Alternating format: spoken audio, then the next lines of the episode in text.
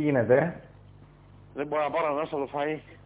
καλά έκανες, καλά του έκανες. Και σεδάκια σε σάλτσα με μακαρόνι. Τι λες τώρα; Λοιπόν, πάμε εθνική, όπου γίνανε πραγματάκια εκεί πέρα, με τρία παιχνίδια. Το φιλικό με την Αυστρία, η νίκη με τους Μολδαβούς εντός και η ισοπαλία, λευκή ισοπαλία με το Κόσοβο. Κάμε μία λαΐτα στο φιλικό, μία νίκη στο πρώτο επίσημο και μία ισοπαλία. Δεν έχουμε παράπονο. Πέραμε όλα τα αποτελέσματα. Μμμ. Λοιπόν, πάμε να ξεκινήσουμε το πρώτο παιχνίδι χρονικά, το φιλικό, με τους Αυστριακούς, όπου μέχρι εκεί τα κάτι παραπάνω από τα μισά του δεύτερου χρόνου προηγούμαστε με 0-1. Εντάξει, ένα παιχνίδι τώρα όπου έχουν πάρει παιδιά τις πρώτες συμμετοχές, ε, έχουν γίνει διάφορα πειράματα στην 11 θα τα δούμε τώρα αναλυτικά. Ε, η εθνική που κατέβηκε με 4-2-3-1 κλασικά με το Διούδη κατά το δοκάρι για να κάνει την πρώτη συμμετοχή.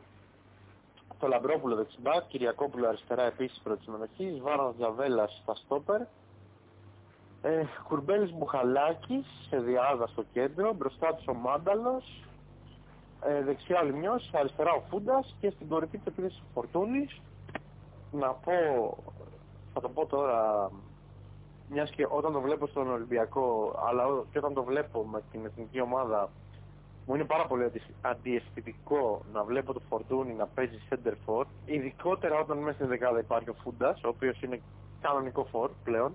Εντάξει, τώρα επίσης όταν υπάρχει δεξιός back, ε, ο οποίος δεν έχει πάρει επίσημο παιχνίδι και μ, παίζει σε ένα φιλικό και έχεις την ευκαιρία να το ξεκινήσεις για να δεις τι μπορεί να σου προσφέρει, δεν τον χρησιμοποιείς καθόλου, ούτε κατά τη διάρκεια του ματς.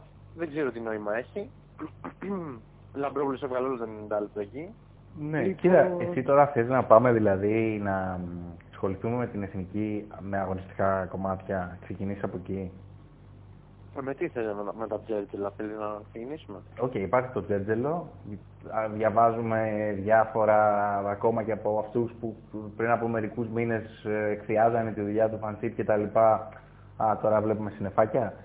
Λοιπόν, Ε, πάντα έτσι δεν γίνεται εκ του αποτελέσματος. ε, για μένα το θέμα της εθνικής.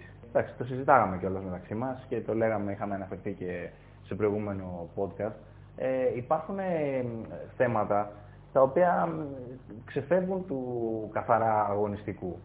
Ε, αλλά, οκ, αν θες να το, να το πιάσουμε το αγωνιστικό, το έχουμε ξαναπεί, η γενικότερη φιλοσοφία ε, είναι χαμηλοτάβανη. Και είχαμε πει ότι παρά το γεγονός αυτό, πιστεύαμε ότι θα τα καταφέρεις στον όμιλο του Nations League. Το λέγαμε αυτό. Ναι, δεν μπορείς να το καταφέρεις όταν κάνεις ακατανόητα πράγματα, ωστόσο. Τώρα, ο- ρε παιδί μου, αναφορικά με την αγωνιστική φιλοσοφία του θέλω τα στόπερ μου να παίζουν με την μπάλα, να έχουν ταχύτητα κτλ. Ωραία όλα αυτά. Μμμ. Ε, αυτό το πράγμα σε υψηλότερο επίπεδο δεν μπορεί να σε βγάλει. Δηλαδή απέναντι σε καλύτερους αντιπάλους που θα χρειαστεί να αμυνθεί και ενδεχομένως σε βάλουν και στην περιοχή σου με αυτά τα στόπερ δεν πας πουθενά. Δεδομένο. Οπότε α- Μμμ. για μένα στο δικό μου το μυαλό αυτό το, αυτή η προσέγγιση του Φανσίπ ήταν ε, μια και έξω. Δηλαδή μόνο για το Nations League. Γιατί ακόμα και στα προκριματικά που θα παίξουμε ε, του χρόνου θα ε, κληθούμε να αντιμετωπίσουμε καλύτερους αντιπάλους, πιο δυνατούς αντιπάλους Μμμ. από αυτούς που αντιμετωπίζαμε στο Nations League, που συνεχίζουμε να αντιμετωπίζουμε τέλος πάντων, γιατί δεν έχει τελειώσει η διαδικασία. Αυτό που είχε δείξει πέρσι με το Φανσίπ η Εθνική είναι ότι με τον ένα ή με τον άλλο τρόπο γκολ θα βρίσκε. Ε, Μμμ. όπως και να έχει, διόρθωσε κάποια κακό κείμενα αμυντικά στο συγκεκριμένο επίπεδο πάντα, απέναντι σε Αρμενίες κτλ. Αυτό που μου βγάζει εμένα αυτή τη στιγμή η ομάδα είναι ότι δεν έχει εύκολο γκολ.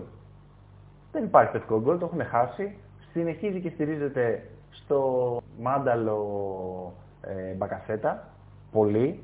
Είναι Μμμ. κομβική για το παιχνίδι της Εθνικής ε, και το πώς θέλει να κατεβαίνει ο Φανσίπ.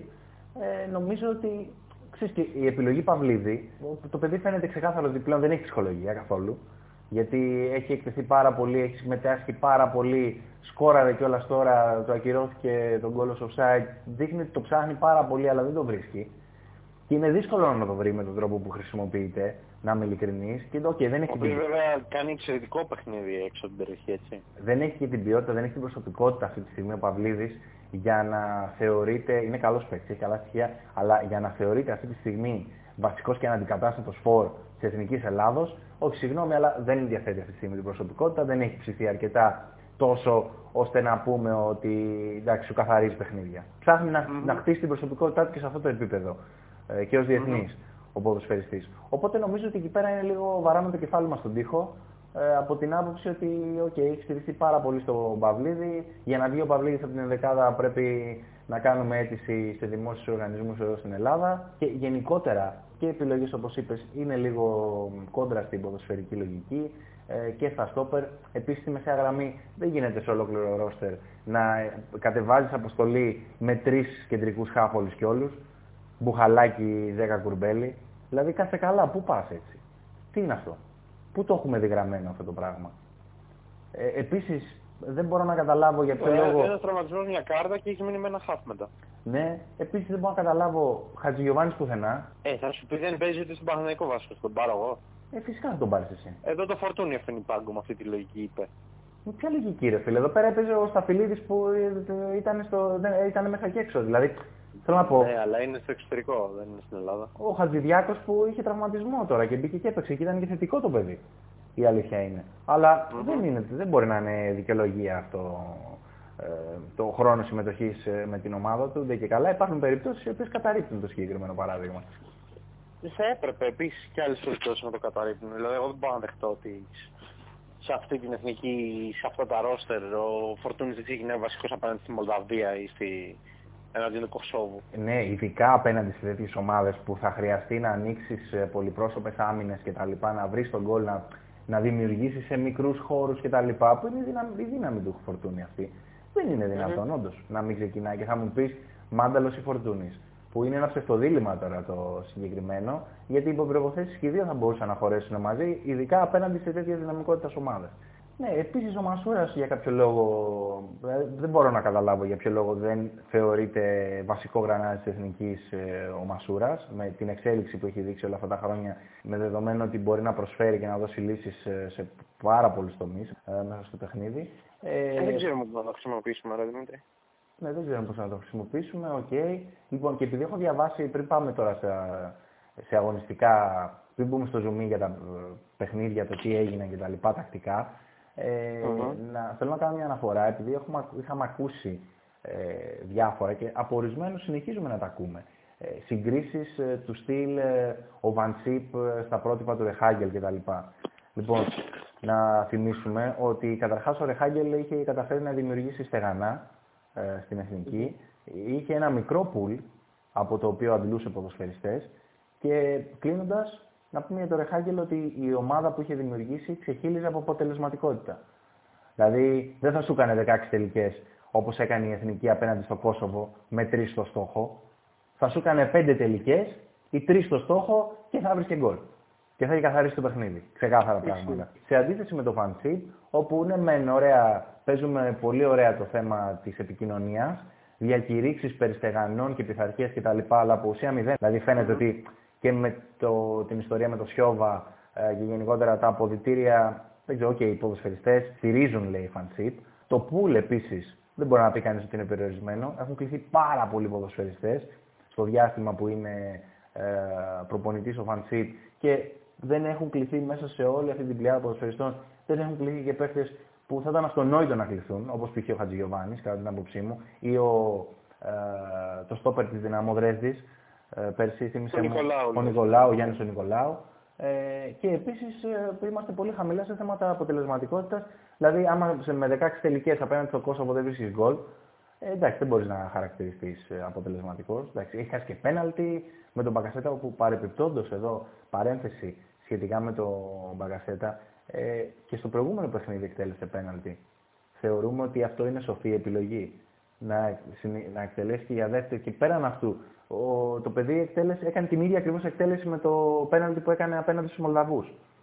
Μμμ. Ε, Τροφή για σκέψη τώρα, αυτό δεν ξέρω ε, κατά πόσο υπήρχε και καθαρό μυαλό, γιατί όταν αρχίζει και χτίζεται σιγά σιγά γίνεται το build-up σχετικά με το «μα δεν γίνεται να παίζει ο Φορτούνης» και προωθείται και αυτό από συγκεκριμένα μ, media και από την άλλη μεριά έχεις τους άλλους που «Ω, όλα ωραία, όλα καλά με το φανσίπ».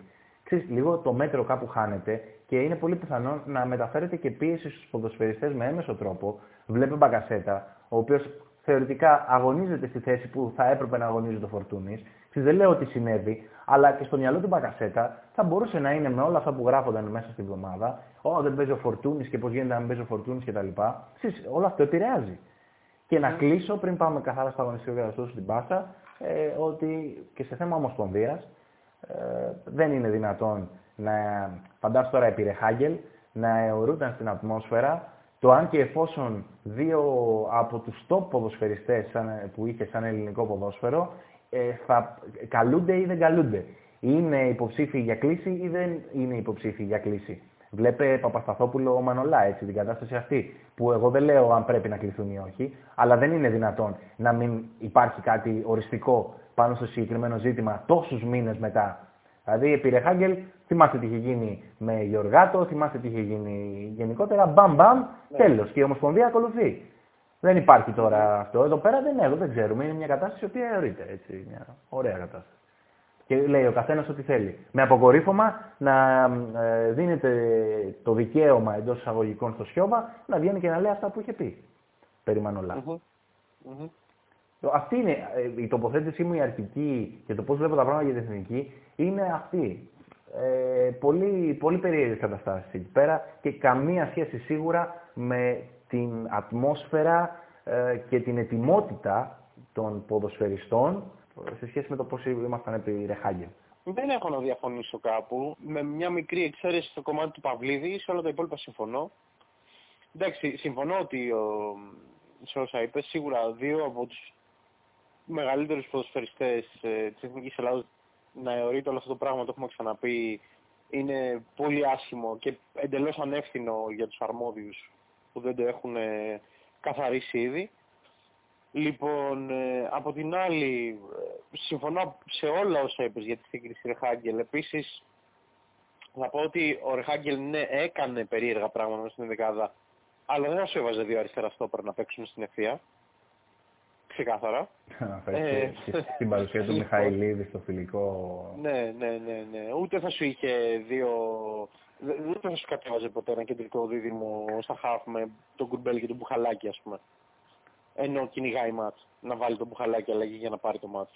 Δηλαδή, εντάξει. Εν πάση περιπτώσει, OK, okay, για το κομμάτι Φορτούνη, Μάνταλου, Μπακασέτα, αυτό το, το, το κομμάτι και συνδυασμό και ότι και ο Πέλκας έχει αποκτηθεί από τη Φενέρ για να είναι βασικός second striker, θα δυσκολεύσει πολύ τα πράγματα. Εδώ φαίνεται ότι ο κύριος Φαντσχίπ ε, γενικότερα αδυνατεί και αυτός ως ένα βαθμό να διαχειριστεί καταστάσεις για ποδοσφαιριστές που παίζουν σε ομάδες και θεωρητικά θα έπρεπε να παίζουν και στην εθνική. Δεν ξέρω, η μπάλα χάνεται, εμένα αρχίζουν και μου μπαίνουν πάλι σκέψεις περί ατζέντιδων. Σίγουρα και η πίεση που ασκούν και οι ομάδες και οι σύλλογοι είτε φανερά είτε κρυφά στην εθνική είναι και αυτή ένας ακόμα λόγος να προσθεθεί στο όλο μπάχαλο. Δηλαδή πριν τον αγώνα τον τελευταίο εδώ της Εθνικής με το Κόσοβο έχει βγει ο Ολυμπιακός και γκρινιάζει γιατί πάλι βλέπει φαντάσματα ότι οι ποδοσφαιριστές του ξέρω εγώ αδικούνται για κάποιο λόγο λες και ότι τι, να, να πετάξεις ποιον, το Ζέκα ή τον Κουρμπέλ από την δεκάδα για να βάλεις τον Μπουχαλάκι σε διάδα. Δεν, δεν γίνονται αυτά τα πράγματα, προφανώς ποδοσφαιρικά ποτέ. Ε, από εκεί και πέρα δεν έχει κάποιον αμυντικό που να πεις γιατί δεν χρησιμοποιείται. Δεν έχει ένα goalkeeper. Υπάρχει ο Φορτώνη, αλλά πει δεν έχουν τον ίδιο, ίδιο βασικό στην ομάδα. Ε, Φορτούνης Μασούρας Μπουχαλάκης είναι η Στα πρέπει να παίζουν, δεν πρέπει να παίζουν. Ναι, τώρα... Εντάξει. Ε, δεν έχει νόημα. Μπορεί και να του συμφέρει που δεν κλείθηκε στην εθνική και δεν έπαιξε. Από την άποψη ότι το παιδί έχει ξεζουμιστεί. Ε, τουλάχιστον ήταν και ευκαιρία και γι' αυτό να πάρει καμιά ανάσα. Δηλαδή μην, τρε, μην τρελαίνονται και τόσο πολύ γενικότερα οι ομάδες για τους παίχτες τους γιατί και ο Κουρμπέλης έπαιξε και τα τρία παιχνίδια full series. Θα μπορούσε μετά να βγει ένας Παναθηναϊκός, κάθε Παναθηναϊκός και να πει ναι αλλά εμένα μου ξεσμίζει τον παίχτη και εγώ στη, στο πρωτάθλημα δεν έχω άλλον και το κάνετε επίτηδες. Παιδιά, δεν, δεν γίνεται τώρα αυτό το πράγμα κάθε φορά να βγάζουμε. Εκεί ό,τι κρίνουν. Στην Ελλάδα είσαι και επί Ρεχάγγελ που λέει ο λόγος γινόντουσαν αυτά. Θυμάσαι που ε, ναι. στυλιτευότανε το γεγονός ότι ο κορμός της Εθνικής ήταν από παίκτη του Παναθηναϊκού κτλ. Πρέπει να τα περιμένουμε. Ε, αλλά ξέρεις, δεν είναι δυνατόν όλο αυτό. Τότε υπήρχε μία οχύρωση ψυχολογική. ε, από πλευράς προπονητή προς το ρόστερ που είχε στη διάθεσή του, προς το pool αυτό παιχτών που υπολόγιζε. Ε, δεν ακούμε κανέναν ή παίζουμε αυτό που παίζουμε, τελείωσε. Τελεία και παύλα. Εντάξει. Και δικαιώθηκε. Τώρα γερμανική πειθαρχία, άλλη φάση. Εκεί δεν ήταν απλά για τους τύπους και δεν, στην ουσία δείχνουμε ότι έχουμε επιβληθεί αλλά δεν έχουμε επιβληθεί. Όχι, ήταν το ακριβώς αντίθετο. Ε, τώρα έχουμε πολλή επικοινωνία προς τα έξω, αλλά από, από θέμα ουσίας εντός αποδητηρίων και εντός ομάδας, λίγα πράγματα από ό,τι φαίνεται. Λίγα πράγματα, ξεκάθαρα. Λοιπόν, τώρα στα ψηλαγωνιστικά, εντάξει, γίνονται τα κατανόητα, έχουν ξεκινήσει αυτή η χρονιά, δεν ξέρω, είναι ματιαγμένος ο κ. Φαντσίπ, δεν ξέρω τι, τι έχει στο μυαλό του. Εντάξει, το φιλικό δεν θα κάτσω να ασχοληθώ ιδιαίτερα, γιατί okay, φιλικό είναι, μπορείς να πεις ότι κάνω ό,τι μου κατέβει. Στην τελική τι, τι μας νοιάζει, φιλικό είναι. Αλλά τα επίσημα, εντάξει, είναι, είναι, έχουν γίνει πάλι απίστευτα πράγματα. Καλά, ακόμα και, σε, ακόμα και σε φιλικό τώρα δεν είναι δυνατόν να μου δοκιμάσει το Λαμπρόπουλο δεξιμπάκ και το Μιχαηλίδη δεξιστόπερ σε τετράδα. Σε... Ναι, δηλαδή... ούτε το φούντα αριστερό εξτρέμ και να κάνεις αλλαγή να βάζεις τον κουλούρι, να κρατάς φορτούνι μέσα και να εξακολουθείς να έχεις τον κουλούρι αριστερό εξτρέμ. Ε, ε, ε, δεν διαφωνώ. Εγώ το μόνο ελαφρυντικό που θα μπορούσα να δώσω στο φανσίπ και να πω ότι μ, μπορεί για αυτόν τον λόγο να μην βλέπει το Φορτούνη στα πλάγια. Ε, είναι γιατί εντάξει, okay, το work rate του Φορτούνη αμυντικά είναι πολύ χαμηλό και η διάθεσή του γενικότερα να μαρκάρει και να καλύψει, τώρα, να τρέξει, να καλύψει τα τρεξίματα των αντίπαλων back κτλ. Μου ζητάς πολλά είναι ο Φορτούνης, είναι για τον άξονα, είναι για πίσω από τον επιθετικό, καθαρά πράγματα. OK, okay, αυτό μπορώ να το δεχτώ σαν ελαφρυντικό, αλλά εντάξει, OK. Okay. Επίσης, ε, ο Μπακασέτας ε, είναι ένα παιδί το οποίο αναμφίβολα έχει ποιότητα, ε, παίζει και στην Τουρκία πλέον στη φυσική του θέση κτλ. Είναι inside forward όμως το παιδί. Και παρόλα αυτά του ζητείτε στην εθνική να γυρίσει πιο πίσω, να φτιάξει φάσεις όπως έκανε στο παιχνίδι με τους Μολδαβούς, και τροφοδότησε το μάνταλο. Το, το έχει αυτό, μπορεί να το κάνει. Αλλά δεν είναι το δυνατό του σημείο αυτό. Το δυνατό του σημείο είναι τα πατήματα, τα πατήματά τους σε πρώτο ή δεύτερο χρόνο μέσα στην περιοχή ε, σαν κρυφό φόρ. Τέλος. Αυτό είναι. Και, αυτό δεν έχει, και δεν έχει λογική. Δηλαδή, ή θα χρησιμοποιήσει εκεί πέρα το μάνταλο για να σου φτιάξει το παιχνίδι, ή το φορτούνι, τελείωσε. Και από εκεί και πέρα έχεις επιλογές στα φτερά σαν, σαν βασικούς λέω έτσι, γιατί και τον Μπαγκασέτα στη ροή του παιχνιδιού, ε, υπό διαφορετικές συνθήκες θα μπορούσες να τον χρησιμοποιήσεις. Αλλά αν θες να ανοίξεις πολυπρόσωπες άμυνες, εκεί πέρα πρέπει να έχεις ένα παίκτη ο οποίος είναι καθαρά δημιουργικός, να μπορεί να το κάνει αυτό το πράγμα ε, και στα φτερά πλέον. Δόξα τω Θεώ, υπάρχουν επιλογές. Δηλαδή και ο Πέλκας θα μπορούσε να χρησιμοποιηθεί με συγκεκριμένους. Υπάρχουν επιλογές που μπορούν να χρησιμοποιηθούν με συγκεκριμένο τρόπο και να τους κουμπώσεις σωστά. Αν τους κουμπώσεις σωστά, μπορεί να σου δώσουν αποτέλεσμα. Δηλαδή, ο Λιμιός σαν inside forward και όχι να τον περιμένει σαν εξτρέμιο να σου πλαγιοκοπήσει και να κάνει. Ο Πέλκας σαν inside forward επίσης. Ο Χατζηγιοβάνης που για κάποιον ανεξήγητο λόγο δεν καλείται, να ξεκινάει από τα αριστερά να συγκλίνει προς τα μέσα. Θα μπορούσε, δηλαδή, εγώ θα ήθελα πάρα πολύ να δω Φορτούνι, Χατζηγιοβάνη, plus ένα εξτρέμ το οποίο να μπορεί να παίξει στο χώρο και να μπορούν να τον τροφοδοτήσουν. Δεν το έχουμε δει αυτό. το Φορτούνης, Χατζηγιοβάνης, Μπακασέτας ή Πέλκας. Το Μπακασέτα Μπακασέτας όχι. Στα δεξιά. Μπακασέτας όχι ποτέ. Μπακασέτας όχι ποτέ σε εκείνο το, σε εκείνο το χώρο. Όχι, εγώ διαφωνώ. διαφωνώ. Εγώ θεωρώ ότι όταν υπάρχει από την αριστερή πλευρά π.χ. ένας παίκτης τύπου Χατζηγιοβάνη που μπορεί να φέρει την μπάλα μέσα στην περιοχή και υπάρχει ο Φορτούνης ε, πίσω από τον επιθετικό, ο οποίος γυρνάει πιο πίσω και είναι ποδοσφαιριστές που μπορούν να συνδυαστούν, εγώ θεωρώ ότι από την άλλη πλευρά είναι απαραίτητο να έχεις ένα παίκτη ο οποίος να γίνεται inside forward, κρυφός επιθετικός στην πλάτη του επιθετικού, πόσο μάλλον όταν έχεις επιθετικό τύπου Παυλίδη, που μπορεί να βγει πιο έξω και να σπάσει την μπάλα για να συνδυαστεί επίσης, να έρχεται και να κουμπώνει ένας παίκτης τύπου Μπακασέτα, τύπου Πέλκα, τύπου Λιμιού. Όπα, όπα, όπα, ε, όπα. Μπακασέτας, Πέλκας, Λιμιού, καμία σχέση ο Μπακασέτας με τους δύο που προανέφερες. Εγώ γι' αυτό λέω όχι Μπακασέτας, γιατί είναι πιο στατικός. Ε, έχει την κίνηση, αλλά έχει την κίνηση από τον άξονα, όχι από το φτερό. Ενώ ο Πέλκας ε, Λιμιό έχουν την έκρηξη ε, και μπορούν να πατήσουν ε, στην περιοχή με Εσύ, πολλούς διαφορετικούς τρόπους. Να, να φέρεις την μπάλα από την πλευρά του Χατζηγιοβάνη μέσα στην περιοχή να είναι ήδη ο Μπακασέτα εκεί. Ε, ο Μπακασέτα να είναι εκεί, αυτό σημαίνει ότι θα πρέπει να έχεις ένα δεξί μπακ το οποίο, ε, το οποίο τα ανεβάσματα να δίνει τη δυνατότητα στον Μπακασέτα να πατήσει πιο κεντρικά. Αλλά δεν έχεις όμως το δύο δεξί μπακ. Εκεί πέρα ε, ο, ο, Μπακασέτας μόνο και σε κεντρικό ρόλο θα μπορούσε να υποστηρίξει ε, σε ικανοποιητικό βαθμό σε τέτοια σχήματα. Θέλεις. Ε, μα εκείνη και η θέση του. Είναι πίσω από τον επιθετικό σου κεντρικό ρόλο. Για μένα αυτή είναι η θέση του. Αυτό, κεντρικός ρόλος. Όχι δεξιά. Και κάθαρα. Πρέπει να παίζει πίσω από τον επιθετικό. Okay. Έχεις εξτρέμ. Στη μεσαία γραμμή επίσης ε, είναι μετρημένες σύμφωνα με τις κλήσεις του Φαντσίπ. Είναι μετρημένες οι επιλογές. Δεν είναι ότι δεν, έχουμε, δεν υπάρχουν ποδοσφαιριστές που θα μπορούσαν να ανταποκριθούν. στις... Για πάει κάμια, έτσι πλάκα πλάκα. Είναι 10 κουρμπέλες μπουχαλάκης που καλούνται. Κοίταξε, ο υγιής Γαλανόπουλος, θα μου πεις ο Γαλανόπουλος δεν είναι υγιής αυτή την περίοδο, οπότε εκ των πραγμάτων δεν θα μπορούσε να... Εντάξει, υπολογιζόταν πέρυσι ο υγιής Γαλανόπουλος, υπολογιζόταν στην Εθνική και σαν βασικός. Υπολογιζόταν, ε, θεωρώ ότι η παρουσία του Νικολάου θα έδινε τη δυνατότητα και ενός ποδοσφαιριστή ο οποίος μπορεί να παίξει και μπροστά από τα στόπερ, και να σου κουμπώσει εκεί πέρα. Οπότε θα μπορούσε να σου προσφέρει και σε δύο θέσεις. Ε, αλλά δεν έχει λογική, δηλαδή, σαν ελληνικό ποδόσφαιρο, δεν είναι ότι δεν έχεις επιλογές για να κατεβάζει αποστολή με τρία κεντρικά χαφ. Τι θα γίνει άμα χτυπήσει κάποιος; Ε, τώρα που έχουμε τη τιμωρία του Κουρμπέλ για το, τελευταίο μάτς, για το πρώτο τελευταίο μάτς του Nations League, θα έχει ενδιαφέρον να δούμε και τις κλήσεις. Σίγουρα θα είναι γιατί θα είναι δύο τα μάτια του Νοεμβρίου, είναι και με τη Σλοβενία, οπότε θα έχει δικαίωμα στο ένα από τα δύο. Αλλά θα έχει ενδιαφέρον να δούμε. Δεν μπορεί να κατέβεις με τρεις κεντρικούς μέσους και ο ένας να είναι τιμωρημένος και να πας με δύο. Και θα έχει μεγάλη. Έχω μεγάλη απορία να δω ποιος θα είναι. Γιατί δεν ξέρω καλά πώς θα έχει προλάβει ο Γαλανόπουλος να βρίσκεται σε επίπεδο και αν θα έχει παίξει με την ΑΕΚ για να μπορέσει να κληθεί σε αντιπροσωπευτικό συγκρότημα και να χρησιμοποιηθεί. Εν πάση περιπτώσει, ε, για το κομμάτι που είχες αναφέρει νωρίτερα για τον Παυλίδη, εγώ θεωρώ προσωπικά ότι ο Παυλίδης, ναι, συμφωνώ στο κομμάτι ότι δεν έχει την προσωπικότητα αυτή τη στιγμή να ηγείται της επιθετικής γραμμής και να μην βγαίνει καθόλου το παιχνίδι. Από την άλλη, είναι ένα φόρο το οποίο εντάξει, τα στοιχεία που έχει, ο τρόπος που παίζει τη θέση, η οξυδέρκεια του και η ταχύτητα που παίζει την μπάλα με τη μία είναι, είναι απίστευτη. Το vision αυτού του ποδοσφαιριστή για center for είναι εξαιρετικό. Και εδώ έρχεται η απορία μου γιατί, για ποιο λόγο να μην έχει τον Μπακασέτα ακριβώς από πίσω του να κάνει αυτές τις κινήσεις και να πλαισιωθεί. Γι' αυτό είπα και θα, θα πρέπει να, να βρουν τους σωστούς ρόλους στου ποδοσφαιριστές και πώς θα τους χρησιμοποιήσουν. Έτσι, για να μπορεί να έρχεται ένας ποδοσφαιριστής να κάνει τέτοιες κινήσεις από πίσω θέλεις και τα κατάλληλα εξτρέμ γενικά που να το υπηρετούν αυτό το πράγμα. Επειδή μιλήσει από θέμα προσωπικότητας, ούτε ο Κουλούρης θεωρώ ότι έχει την προσωπικότητα να ηγηθεί της επιθετικής γραμμής της εθνικής. Επίσης δεν έχει καμία ψυχολογία, φαίνεται από πέρυσι ή από το μισό της σεζόν που έπαψε να χρησιμοποιείται και με την Τουλούζ κλπ. Εγώ θεωρώ και βλέπω ένα δυναμισμό στο Φούντα που για μένα θα έπρεπε να πιστεύετε και να χρησιμοποιείτε περισσότερες θέσεις του κεντρικού. Ήξερε ότι όταν πέρασε σε εκείνα τα σημεία για πολύ λίγα λεπτά στο παιχνίδι με το Κόσοβο, βγήκε μια μισή φάση. Mm-hmm.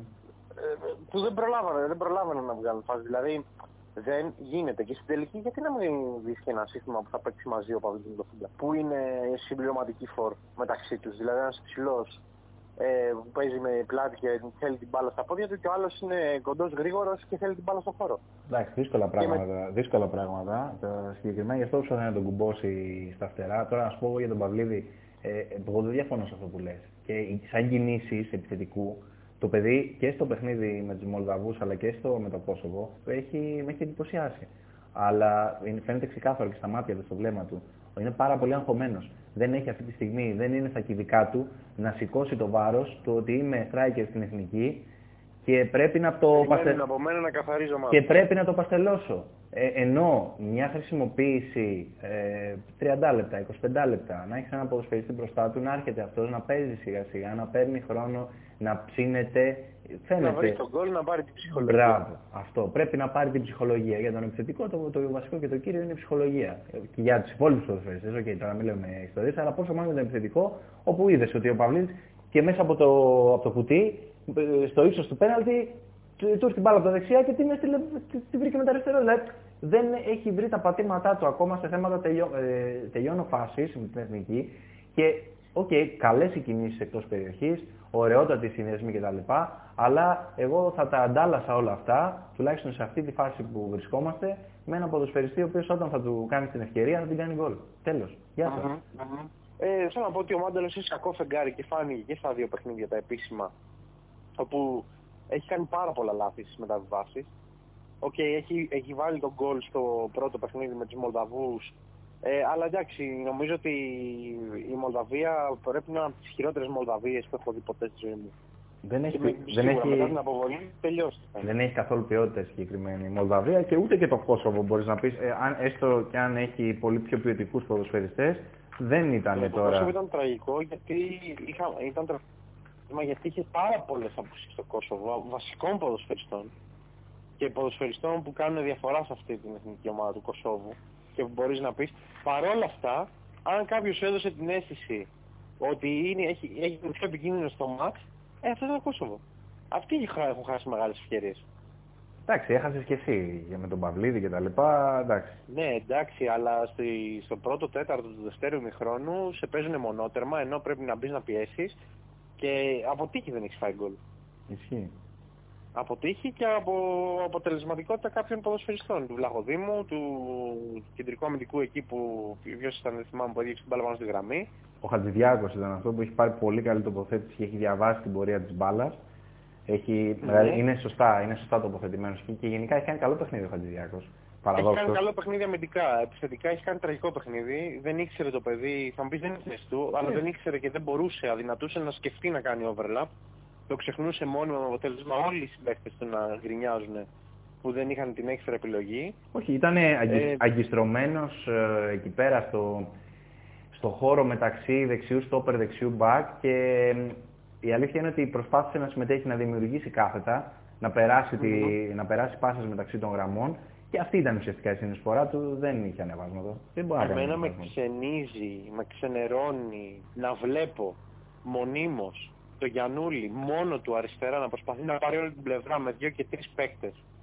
Και Σόνι και Ντε να περιμένουμε από το Γιαννούλη επειδή είναι καλός ποδοσφαιριστής σε καλό επίπεδο και έχει δείξει ότι μπορεί να κάνει διαφορά να πρέπει να υπομίζεται το βάρος της δημιουργίας όλης της αριστερής πλευράς με δύο και τρεις παίκτες να πέφτουν επάνω του και από την άλλη πλευρά να βλέπω δεξί μπακ να παίζουν στόπερ ε, και να, να είναι ε, επίσης από τη δεξιά πλευρά ο Λιμιός και να παλεύει ε, μόνος του ε, να τα βγάλει πέρα με δύο και τρεις παίκτες από την πλευρά του και να, στοιχώ, να στεκόμαστε στο α, αν έχει κακό αριστερό μπακ η, η αντίστοιχη εθνική ο Λιμιός θα κάνει διαφορά. Αν δεν έχει κακό αριστερό μπακ η αντίστοιχη εθνική τότε θα περιμένουμε από το Γιαννούλη. Αν πέσουν τρεις στο Γιαννούλη και ο Γιαννούλης δεν είναι σε καλό βράδυ, ε, τα άκρα μας έχουν πεθάνει. Πράγματα κατανόητα. Στο δεύτερο παι- παιχνίδι του Nations League με το Κόσοβο θες γκολ, κυνηγάς, τρέχεις να βρεις γκολ. Δεν έχεις σηκώσει μέχρι το 70 το φορτούνι να κάνεις ζέσταμα.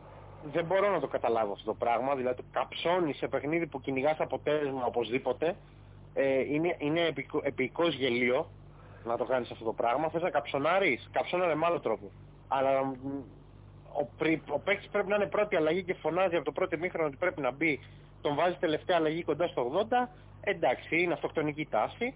Ε, επίσης δεν μπορώ να, να καταλάβω σε ένα παιχνίδι όπου ψάχνεις να, να βρεις γκολ, να βρεις περισσότερη δημιουργία, ε, να γίνεις πιο απειλητικός, η πρώτη σου αλλαγή είναι ο Μπουχαλάκης να μπει στη θέση του 10. Ένας Μπουχαλάκης ο οποίος από την ώρα που μπήκε έκοψε την εθνική στα δύο. Ε, τώρα, άμα βγαίνει ο Ζέκα που είναι ουσιαστικά ο εξισορροπητής στη μεσαία γραμμή, Ναι, με ένα κουρμπέλι ο οποίος έχει κάνει απίστευτο παιχνίδι, το καλύτερο του παιχνίδι με την Εθνική Ελλάδος. Κοίτα, Λοιπόν, η λογική, η, με συγκεκριμένη αλλαγή, να πεις έχει μια λογική, από την άποψη ότι βγάζω ένα παιδί το οποίο δεν μπορεί να μου δημιουργήσει τόσο πολύ, ούτε πατώντας στην αντίπαλη περιοχή μπορεί να μου βοηθήσει ιδιαίτερα, ε, και πετάω μέσα ένα παίκτη ο οποίος ε, παίρνοντας την πρώτη πάσα μπορεί να περάσει μεταβιβάσεις μεταξύ των γραμμών και να μου γίνει πιο, να κάνω πιο Εννοεί- δημιουργική την εννοείς- ομάδα μου.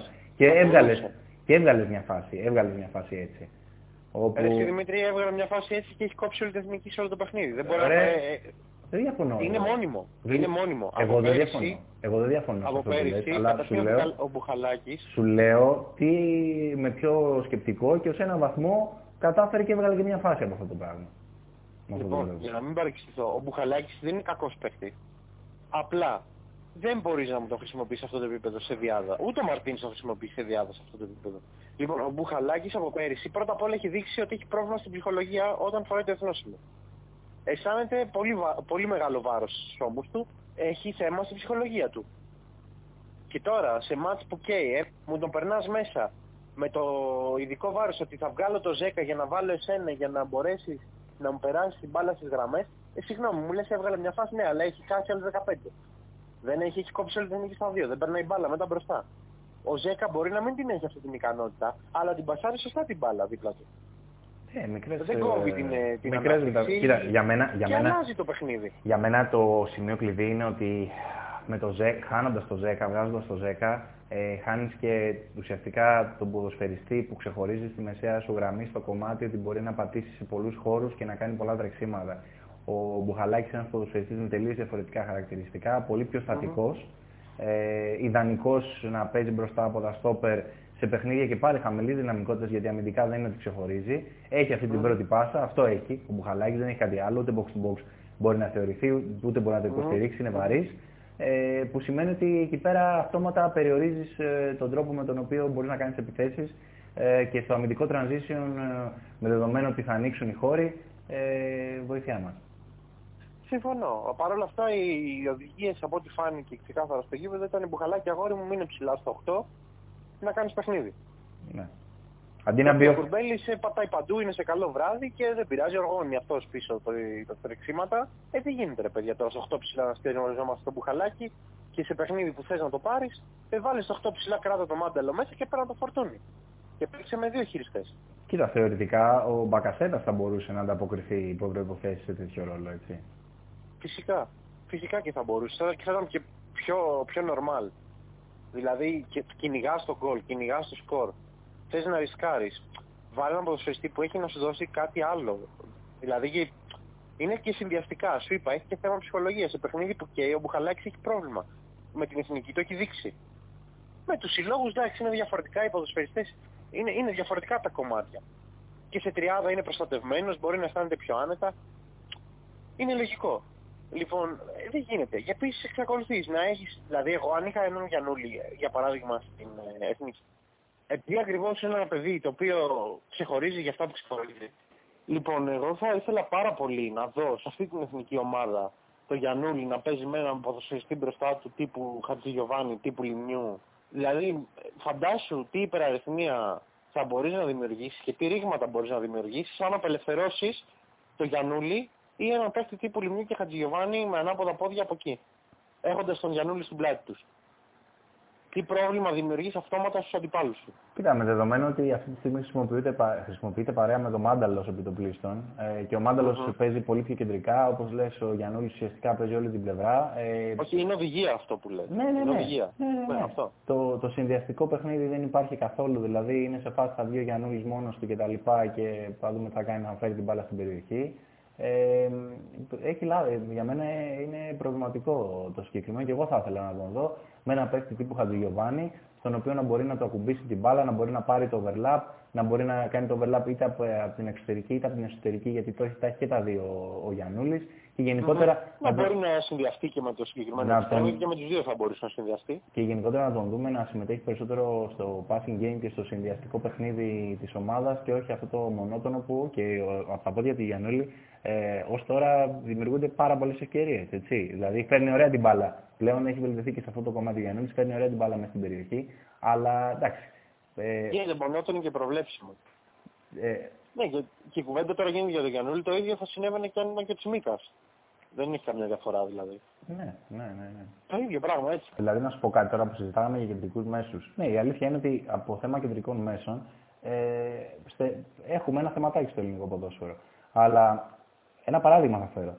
Ε, ποδοσφαιριστή, ποδοσφαιριστής με τα χαρακτηριστικά του Χρήστου του Δόνη από τη μεσαία γραμμή, όποιοι θέλουν να γελάσουν, να γελάσουν, ε, αλλά ποδοσφαιριστής με τα χαρακτηριστικά του Δόνη δεν υπάρχει αυτή τη στιγμή στις κλήσεις.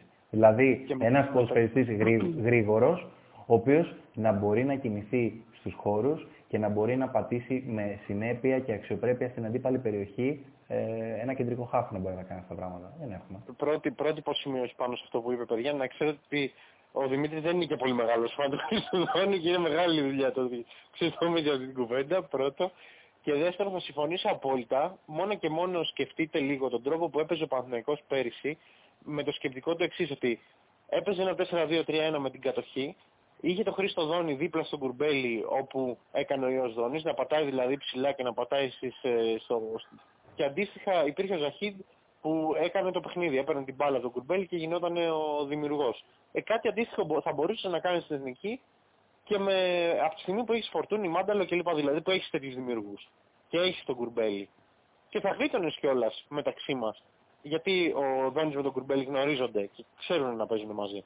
Λέω, εγώ δεν σου λέω ότι θα έπρεπε να παίζει Κουρμπέλης Δόνης στην εθνική. Υπάρχει ο Ζέκα. Από εκεί και πέρα, με δεδομένο ότι χρειάζεται την παρουσία ενός ε, παίχτη σαν του Φορτούνη, σαν του Μάνταλου σε σε πιο κεντρικό ρόλο δημιουργικό, το να πας με τριάδα στη μεσαία γραμμή αυτόματα σε περιορίζει. Δεν είναι εύκολο, είναι για δύσκολους λίτες, για δυνατούς λίτες, αλλά εγώ εστιάζω στην έλλειψη ενός ποδοσφαιριστή με τα χαρακτηριστικά που έχει ο Χρήστος Οδόνης στη μεσαία γραμμή της Εθνικής. Συμφωνούμε και θα μπορούσε να είναι μια λύση τώρα ειδικά που υπάρχει η Λιψανδρία και είναι ένας ποδοσφαιριστής όπως λες έδινε άλλα, άλλα στοιχεία, άλλα χαρακτηριστικά και στο παιχνίδι π.χ. με τους Κωσοβάρους που χρειαζόσουν έναν ποδοσφαιριστή ο οποίος να γίνει έξτρα παίχτης από εκεί, πέρα, ναι. σε, αυτούς τους χώρους όλους. Δηλαδή αν τον είχες... Θα ήταν πολύ πιο ορθολογικό να έχεις μια τέτοια λύση. Μπράβο, αν τον είχες δηλαδή στον πάγκο στο παιχνίδι με το Κόσοβο θα είχε πολύ μεγαλύτερη λογική, καθαρά ποδοσφαιρικά, ε, να πετάξεις μέσα το Χρήστο το Δόνι αντί να πετάξεις τον Μπουχαλάκι. Ναι, θα μπορούσε να σου δώσει πολλά περισσότερα πράγματα και αυτόματα μια τέτοια επιλογή σε ξεμπλοκάρει και σε άλλα κομμάτια. Δηλαδή, όταν έχεις ένα παίκτη που μπορεί να σου δώσει ένα έξτρα πάτημα μέσα στην περιοχή, μπορείς πολύ πιο εύκολα να έχεις έναν έξτρα παίκτη στα άκρα, στο πλάι. Να βοηθήσει την πλευρά του Γιαννούλη, όπως είπαμε. Μεγάλες κουβέντες, πάντα η εθνική δίνει ψωμάκι. OK, okay, μπορώ να καταλάβω αυτό που έλεγα πριν, το να γιατί δεν το χρησιμοποιεί έτσι και γυρνάει και βάζει ας πούμε το Λημνιό δεξιά κλπ. Μπορώ να καταλάβω ότι μπορεί να σκέφτεται ότι από δεξιά είμαι σχετικά αδύναμος γιατί πέραν του μπακάκι το επόμενο δεξιό μπακ μου είναι ο Ρώτα, ξέρω εγώ και από εκεί και πέρα έχω μόνο κεντρικούς αμυντικούς που κατά συνθήκη τους χρησιμοποιώ εκεί. Τι θα κάνω, θα βάλω ίσως το πιο το εξτρέμ που βρίσκεται στο καλύτερο επίπεδο αυτή τη στιγμή θα τον βάλω από εκείνη την πλευρά για να εξισορροπήσω ίσως τις πλευρές. OK, okay, έχει μια λογική σκέψη αυτή σαν σκέψη, αλλά νομίζω ότι πολλά περισσότερα θα έπαιρνε αν φόρτωνες στη μία πλευρά, όπου έχεις έναν πολύ δυνατό ποδοσφαιριστή αυτή τη στιγμή και σε καλό φεγγάρι και με καλή ψυχολογία όπως είναι ο Γιαννούλης και να πας να φέρεις και έναν άλλο ποδοσφαιριστή που έχει καλή ψυχολογία αυτή τη στιγμή λόγω της μεταγραφής και των προκρίσεων που είχε με τον ΠΑΟΚ κλπ. Το Λημνιό και, να, και είναι και δύο ποδοσφαιριστές που επίσης γνωρίζονται γιατί έχουν παίξει μαζί την τελευταία τριετία, παρά να ισορροπήσεις τις, τις πλευρές. Δηλαδή, πάλι είσαι πολύ προβλέψιμος και από δεξιά. Γιατί και από δεξιά όλοι έχουν, είχαν να ασχοληθούν με το Λιμιό. Δύο παίχτες είχε ο Λιμιός, δεν λέω, καλά τα πήγε στο, όσο έχει δυνάμει στο παιχνίδι με το Κόσοβο, αλλά από ένα σημείο και μετά, από τη στιγμή που ήταν ξεκάθαρο ότι δεν υπήρχε ποδοσφαιριστής να κάνει το overlap. Αυτό περίμενε όλη την ώρα ο Λινιός. Και νομίζω ότι αν είχες ποδοσφαιριστή που θα έκανε το overlap, πολύ πιθανόν να έχεις βρει γκολ από το πρώτο μήχρονο στο Κόσοβο. Με το Κόσοβο. Ναι, επίσης, ε, όπως είπες και εσύ, το Κόσοβο αγωνίστηκε, είχε πολλές ελλείψεις. Ε, Στο ρόστο του δεν είχε κληθεί καν ο παίκτης ο οποίος ε, είχε δημιουργήσει πονοκεφάλους με την είσοδό του στο παιχνίδι ε, που είχαμε παίξει εκτός έδρας στο Μπακάκι, ο Μπερνάντ Μπερίσα, ε, το 23, θυμάσαι το λέγαμε για τότε. Ναι, ναι, ναι, ναι. Έκτοτε ο Μπακάκης έχει μείνει εκτός ε, με θέμα τραυματισμού, χρησιμοποιήθηκε ο Λαμπρόπουλος στο φιλικό και χρησιμοποιήθηκε ο Χατζηδιάκος σαν βασική επιλογή δεξιά, με το Ρότα ε, στην πρώτη του κλίση και σε ένα αχρίαστο πέναλτι ε, που έκανε στο παιχνίδι με τους Μολδαμπούς. Ε, να πω εγώ εδώ ότι λέμε και ποιο να καλέσει στη θέση του δεξιού μπακ. Ε, συγγνώμη, ο Τζανακάκης τόσα χρόνια μια χαρά τα πηγαίνει. Στην Super League και ψηλά στα νούμερά μας. Ο Μασούρας, ο μικρός Μασούρας με την ε, Λάρισα έχει, έχει κάνει πολύ καλή σεζόν. Δηλαδή αν υπήρχε κάποιος ε, που θα άξιζε μια κλίση βάσει σεζόν, βάσει αγωνιστικών επιδόσεων, σίγουρα θα ήταν αυτός. Υπάρχει ο Κότσιρας από τα δεξιά. Υπάρχει, ο οποίος έχει ξανακληθεί κιόλας. Υπάρχει ακόμα, OK, okay, υπάρχει ο, ο Μπαξεβανίδης, ρε παιδιά, 31, αλλά θα μπορούσε να δώσει λύσεις. Έμπειρη. Και με φοβερή σεζόν. Ναι. Ε, φοβερή σεζόν στην Ξάνθη, τελευταία σεζόν. Έμπειρη, δηλαδή, εγώ να πω κάτι. Ε, είσαι ε, Μασούρας.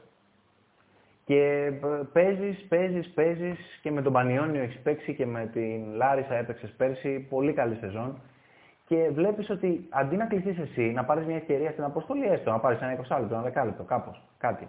Ε, mm-hmm. Καλείται ο Ρότα, ο οποίος αντικειμενικά μιλώντας δεν έχει καταφέρει να αποδείξει κάτι στην καριέρα του ακόμα το παιδί. Χωρίς παρεξήγηση, έτσι. Δεν λέω ότι είναι κακός ποδοσφαιριστής. Αλλά μπήκε μέσα τελείως άψητο. Ναι. Δηλαδή τα παιδιά αυτά, ο Τζανακάκης, ας πούμε, που έχει χτίσει, έχει βγάλει τόσο σεζόν και σε ομάδες καλές, στον Άρη. Και ήταν και ψηλά στον Άρη και στα νούμερά μας. Ε, τι άλλο πρέπει Καλύτερη του σεζόν ήταν. τι άλλο Πριν πρέπει... φύγει από τον Άρη. Ναι, τι άλλο πρέπει να κάνουν αυτοί οι ποδοσφαιριστές για να, να, του- να, να τους δεις; Καλή ερώτηση. Παρ' όλα αυτά, εγώ επιμένω, γιατί ο κύριος Φαντεσχίπ στο παιχνίδι εκεί που έψαχνε γκολ, τελευταία του αλλαγή ήταν ο Λαμπρόπουλος της Χατζηδιάκου. Ναι. Για μένα. Καλά, αυτό είναι εντάξει, ψυχολόγητο. Εκεί ήθελα να δηλαδή. κλείσω την τηλεόραση. Σου μιλάω ειλικρινά. Ναι. Ήθελα να κλείσω την τηλεόραση. Δηλαδή δεν νοείται. Να την κλείσει ή να τη Ε, σπάσεις. Να την κλείσω, όχι σιγά μην κάτσω να σπάσω την τηλεόραση για το Φαντεσχίπ.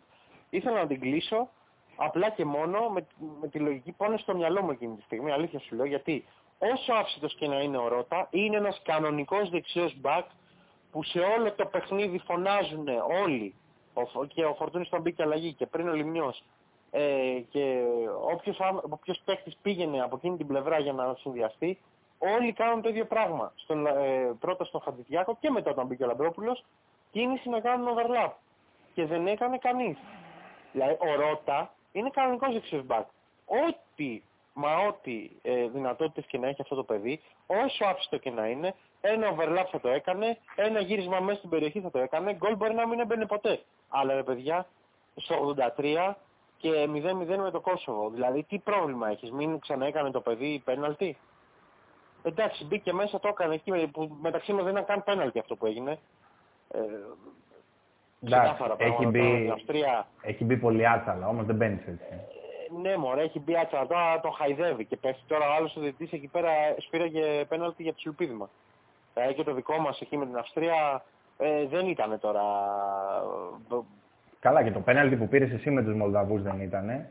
Ναι, Έτσι. αυτό όλα, δηλαδή Και- έχω σκεφτεί πολύ Και με, τραβηγμένα το, πέναλτι. και με το Κόσοβο ήταν τραβηγμένο επίσης το πέναλτι που πήραμε και έχασε ο Μπαγκασέτας. Δηλαδή, Ναι, αυτό. εντάξει. Αυτό με το με, sorry, με τη Μολδαβία εννοούσα το πέναλτι που πήραμε. Μμμ. Ξεκάθαρα. Ε, Δηλαδή είναι υπερβολικά, υπερβολικά σφυρίγματα, από ό,τι φάνηκε ένας διαιτητής που έδινε τέτοια σφυρίγματα, εν πάση περιπτώσει. Οκ. Εμ, δηλαδή, βάλ το. Βάλε μέσα ένα κανονικό δεξιό μπακ. Δεν γίνεται. Κυνηγάς αποτέλεσμα. Κυνηγάς νίκη. Οι άλλοι Σλοβένοι κι- κερδίζουν και κερδίζουν και, με, και εμφατικά. Και εσύ φτύνεις αίμα που μεταξύ μας εγώ το λέω, θα το λέω μέχρι να βγάλει ήλιος κέρατα, αν σε αυτή την εθνική ομάδα οι παίκτες χρησιμοποιούνταν σωστά, στους σωστούς ρόλους, στις σωστές θέσεις, σε αυτό το σύστημα, το 4-2-3-1, δεν πάω μακριά, θεωρώ ότι δεν υπήρχε περίπτωση να μην κερδίζανε με διαφορά και τη Σλοβενία στο πρώτο παιχνίδι, αλλά και το Κόσοβο στο τελευταίο παιχνίδι και γενικότερα να μην δεινοπαθούσαν και να μην χρειαζόντουσαν κόκκινες κάρτες. Ναι, επίσης, εγώ να σου ρωτήσω κάτι. Θα σου πω... Και που, συγγνώμη λίγο, δύο, ε, η τρία αλλαγή ονόματα. που μπήκε μέσα στα χάπ του Κωσόβου ο Ράσκαη, όσοι τον θυμούνται από το πρώτο παιχνίδι, όσοι τον είδαν και τώρα και όσοι τον έχουν παρακολουθήσει λίγο, εντάξει, το παιδί είναι υπερβολικά χαμηλού επίπεδου. Και άλλοι παίχτες του Κωσόβου είναι αρκετά χαμηλού επίπεδου. Ναι, αλλά Και αυτό στα ειδικά, στόπερ. Δημήτρη, πραγματικά, Και εντάξει. στα, και στα στόπερ ειδικά είχε θέμα μεγάλο. Ε, είναι, είναι να προκαλεί αλγινή εντύπωση το γεγονός ότι δεν κατάφερες να βρεις γκολ απέναντι σε αυτήν την ομάδα. Εγώ τώρα θα σου πω Εγώ- εγώ κάποια πρέπει να σου πω ονόματα. ότι ο Αλίτη μου αρέσει όμως. Αλήτη. Εγώ θέλω, Αλίτη. εγώ θέλω να σου πω δύο-τρία ονοματάκια να μου πεις έτσι τη γνώμη σου για να αρχίσουμε να το κλείνουμε σιγά σιγά. Νομίζω το, Μμμ. το υπερκαλύψαμε το θέμα της εθνικής. Ναι, γιατί έχουμε να δούμε και... Ξεκινάει η Super League σε λίγο. Ω, ω, ω. Λοιπόν, ε, θα σου πω Τάσος Δόνης για αρχή. Πού είναι αυτός, τι κάνει; Ήταν να φύγει από όσο θυμάμαι. Γαλλία, δεν, ναι. δεν θέλουν να τον κρατήσουν. Είχαν όμως αναγκαστική οψιόν αγοράς, δεν μπορούσαν να μην την πληρώσουν. Ρε, αγόρι Οπότε μου. υπολογίζεται κανονικά. Πού είναι ο Τάσος Δόνης της κλίσης εθνικής, εγώ ρωτάω. Ε, ναι, ο Τάσος Δάνης δεν ξέρω που είναι. Ήταν και αυτός στο γκρουπ των παιχτών που τους έφαγε η Μαρμάγκα. Μάλιστα, ωραία, πάμε παρακάτω. Ε, Μανούσος. Μανούς. Τι πρέπει να... Εντάξει. Είμαι ο, Μα... είμαι ο Μανούσος. Εσύ είμαι ο κύριος Βουσέκης. Σας παραγγέλνω μερικά σκορδόψωμα. Τι πρέπει να κάνω για να κληθώ στην εθνική; Θα κληθώ ποτέ στην Να πάρεις εθνική. μεταγραφή στον Ολυμπιακό, τον Μπάουκ, τον Παναθηναϊκό και την ΑΕΚ. Μάλιστα, ωραία. Δεν πήρες, δεν παίζεις. Ευχαριστώ πολύ για την άμεση ανταπόκριση. Και επίσης ε, ένα όνομα με υποσημείωση, ε, Λάζαρος Λάμπρου. Θα πω εγώ. Εντάξει. Θα σου Θέλω- πει παίξε με την Βέντε, βγάλε μάτι και σε ξανακαλέσω. Θέλω να πω, ε, λένε πάρα, ακούγεται πάρα πολύ έντονα και μου, μου γυρνάει τα άντερα να το ακούω. Αυτό το πόδο, αυτοί, αυτοί είμαστε, αυτούς τους παίκτες έχουμε, είναι δεδομένο ότι έχουμε χαμηλό επίπεδο και τι να κάνουμε. Παιδιά, αυτό είναι μία από τις μεγαλύτερες καραμέλες, παπάντζες, όπως θέλει να το πει ο καθένας, που δηλαδή δεν μπορώ να το δεχτώ αυτό το πράγμα. Υπάρχουν παιδιά με πολύ ταλέντο και παιδιά που έρχονται, που έχουν πολύ ταλέντο, με αυτή τη λογική, χαμηλώνοντας τον πύχη από τις απαιτήσεις μας ε, σχετικά με το τι μπορεί να μας δώσει η εθνική, από μόνοι μας έτσι, ε, είναι σαν να βάζουμε τα φόπλακα. Πρέπει απλά δικαιολογούμε την ε, ανεπάρκεια της τεχνογνωσίας μας. Σε αυτούς που αποφασίζουμε, ε, με ναι, αλλά δεν μπορεί να παίρνει. γιατί... Δεν μπορεί να παίρνει μπάλα τον Έλληνα ποδοσφαιριστή όμως. Α, δεν μας ενδιαφέρει ο Έλληνας ποδοσφαιριστής. Ποιον, ποιον ενδιαφέρει ο Έλληνας ποδοσφαιριστής, πες μου. Αυτό να μου πεις. Ποιον ενδιαφέρει; Yeah. Στην εθνική ομάδα ενδιαφέρεται κανείς για τον Έλληνα ποδοσφαιριστή; Όχι, ενδιαφέρεται για τον Έλληνα ατζέντη. Ενδιαφέρεται για τον Έλληνα παράγοντα. Ενδιαφέρεται για την τσέπη του ο καθένας. Και για το όνομά του ε, ως ένα βαθμό. Δεν ενδιαφέρει κανέναν Έλληνας ποδοσφαιριστής, δεν τους απασχολεί. Ο Έλληνας ποδοσφαιριστής τους ενδιαφέρει μόνο σε ότι να μην δυσαρεστήσουμε τους, ε, τις, τους, τις βεντέτες ε, κάθε ομάδας. Συσσαγωγικά των βεντέτες, γιατί μια χαρά παιδιά είναι και ο Μάνταλος και ο Κουρμπέλης και ο Φορτούνης ε, normal. Δηλαδή είναι η αρχηγοί των τριών μεγάλων π.χ. και ο Πέλκασος είναι των τεσσάρων μεγάλων και επειδή θα δυσαρεστούσαμε τους παράγοντες αυτών των ομάδων έπρεπε να βρούμε έναν τρόπο να χωρέσουμε όλους αυτούς. Mm-hmm. Και που όσο ο Μπακασέτας ήταν στον, στην ΑΕΚ έπρεπε να βρούμε να χωράμε και τον Μπακασέτα μαζί με αυτούς για να μην έχουμε κανένα δυσαρεστημένο. Με αποτέλεσμα να μην μπορούμε ποτέ να βγάλουμε ένα σύστημα μέσα στο γήπεδο και να λέμε φταίει ο Μήτρογλου, φταίνει τα Φερόε, φταίει ο Μανολάς με τον Ποσταθόπουλο που φτάσανε να τους φύγει η γλώσσα και να αυτό έφταιγαν αυτοί που ήταν ο Αναστασιάδης προπονητής π.χ. Ναι, εντάξει, έφταιγε ο ήλιος, έφταιγε ο καιρός, τα σύννεφα που ήταν ροζ. Ροζ, σύννεφα που ενδιαφέρον. Να, να, δηλαδή δεν μπορείς να συζητήσεις σοβαρά. Δεν υπάρχει, έχει καταργηθεί ποδοσφαιρική λογική. Το έχουμε πει, όπως το λέγαμε και για, την, για τις ελπίδες, τα μικρότερα τμήματα, για τους ανθρώπους που επιλέγουν να βάζουν εκεί. Απλά δεν ασχολούνται, δεν, δεν αντιμετωπίζουν ούτε με τη στοιχειώδη σοβαρότητα το ελληνικό αντιπροσωπευτικό συγκρότημα και από εκεί ξεκινάνε όλα. Όταν δεν έχεις την απαραίτητη σοβαρότητα, δεν πρόκειται να κάνεις και τίποτα. Όσο την, ε, ήρθε, ήρθε ο Ρεχάγκελ και στο έκανε, ακολούθησε ο Σάντος και το έκανε, εντάξει, και επειδή μετά οι σκοπιμότητες από τους παράγοντες γύρω από την εθνική δεν θέλουν να συνεχίσει να συμβαίνει για τους λόγους που προαναφέραμε μεταξύ άλλων παραγόντων και ατζέντιδων, έπρεπε να βρούμε ανθρώπους που θα μας κάνουν τα χατήρια. Ε, από τότε παιδιά μην αναρωτιέστε γιατί δεν βλέπουμε ποδόσφαιρο στην Εθνική Ελλάδος, δεν θα δούμε ποδόσφαιρο στην Εθνική Ελλάδος, όσο αυτό περνάει από ατζέντιδες και παράγοντες.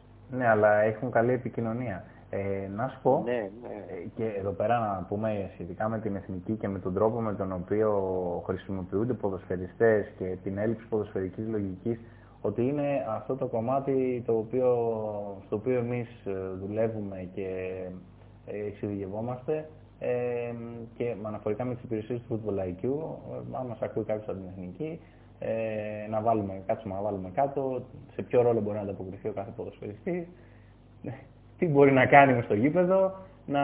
Τι σύστημα μπορεί να παίξει αυτή η ομάδα με το pool που διαθέτει, εν πάση περιπτώσει. Να χρησιμοποιήσουμε τον αλγόριθμο και να δούμε τι μπορούμε να κάνουμε για την τύπου που μπορούμε να βοηθήσουμε. Δηλαδή, όλα αυτά που λέμε δεν είναι ότι τα βάζουμε για το κεφάλι μας. Δηλαδή, έχουμε κάποια στοιχεία τα οποία είναι ξεκάθαρα αναφορικά. Δηλαδή, κλειδί για την προσέγγιση δικιά μας και μας ακούτε όσοι έχετε αντέξει και μας ακούτε μέχρι αυτό το σημείο του podcast, ε, να πούμε ότι κλειδί για την προσέγγιση τη δικιά μας στα Football IQ αφενός ε, έχει το, είναι το Data Scouting, νούμερο 1, πυλώνας, και νούμερο 2 το τεχνικό Scouting όπου ο συνδυασμός των δύο ε, μας δίνει σε πολύ μεγάλο βαθμό ε, κάποιους δείκτες αναφορικά με το suitability, την καταλληλότητα δηλαδή ε, του κάθε ποδοσφαιριστή ανάλογα με τον, σε ποιο ρόλο μπορεί να ανταποκριθεί. Οπότε αυτό είναι πλέον προς εκεί πηγαίνει το πράγμα σε παγκόσμιο επίπεδο. Ε, αν μας ακούει κάποιος από την ε, Ελληνική Ποδοσφαιρική Ομοσπονδία, εμείς προσβάσεις δεν έχουμε εκεί. Ε, άμα θέλετε, τηλεφωνάκι info παπάκι football observatory.com Τηλεφωνάκι μπορείτε να βρείτε στο site μας. Ευχαρίστως να βοηθήσουμε για την εθνική. Πάρα πολύ ωραία. Ο άνοιγμα του Δημήτρη επίσημα.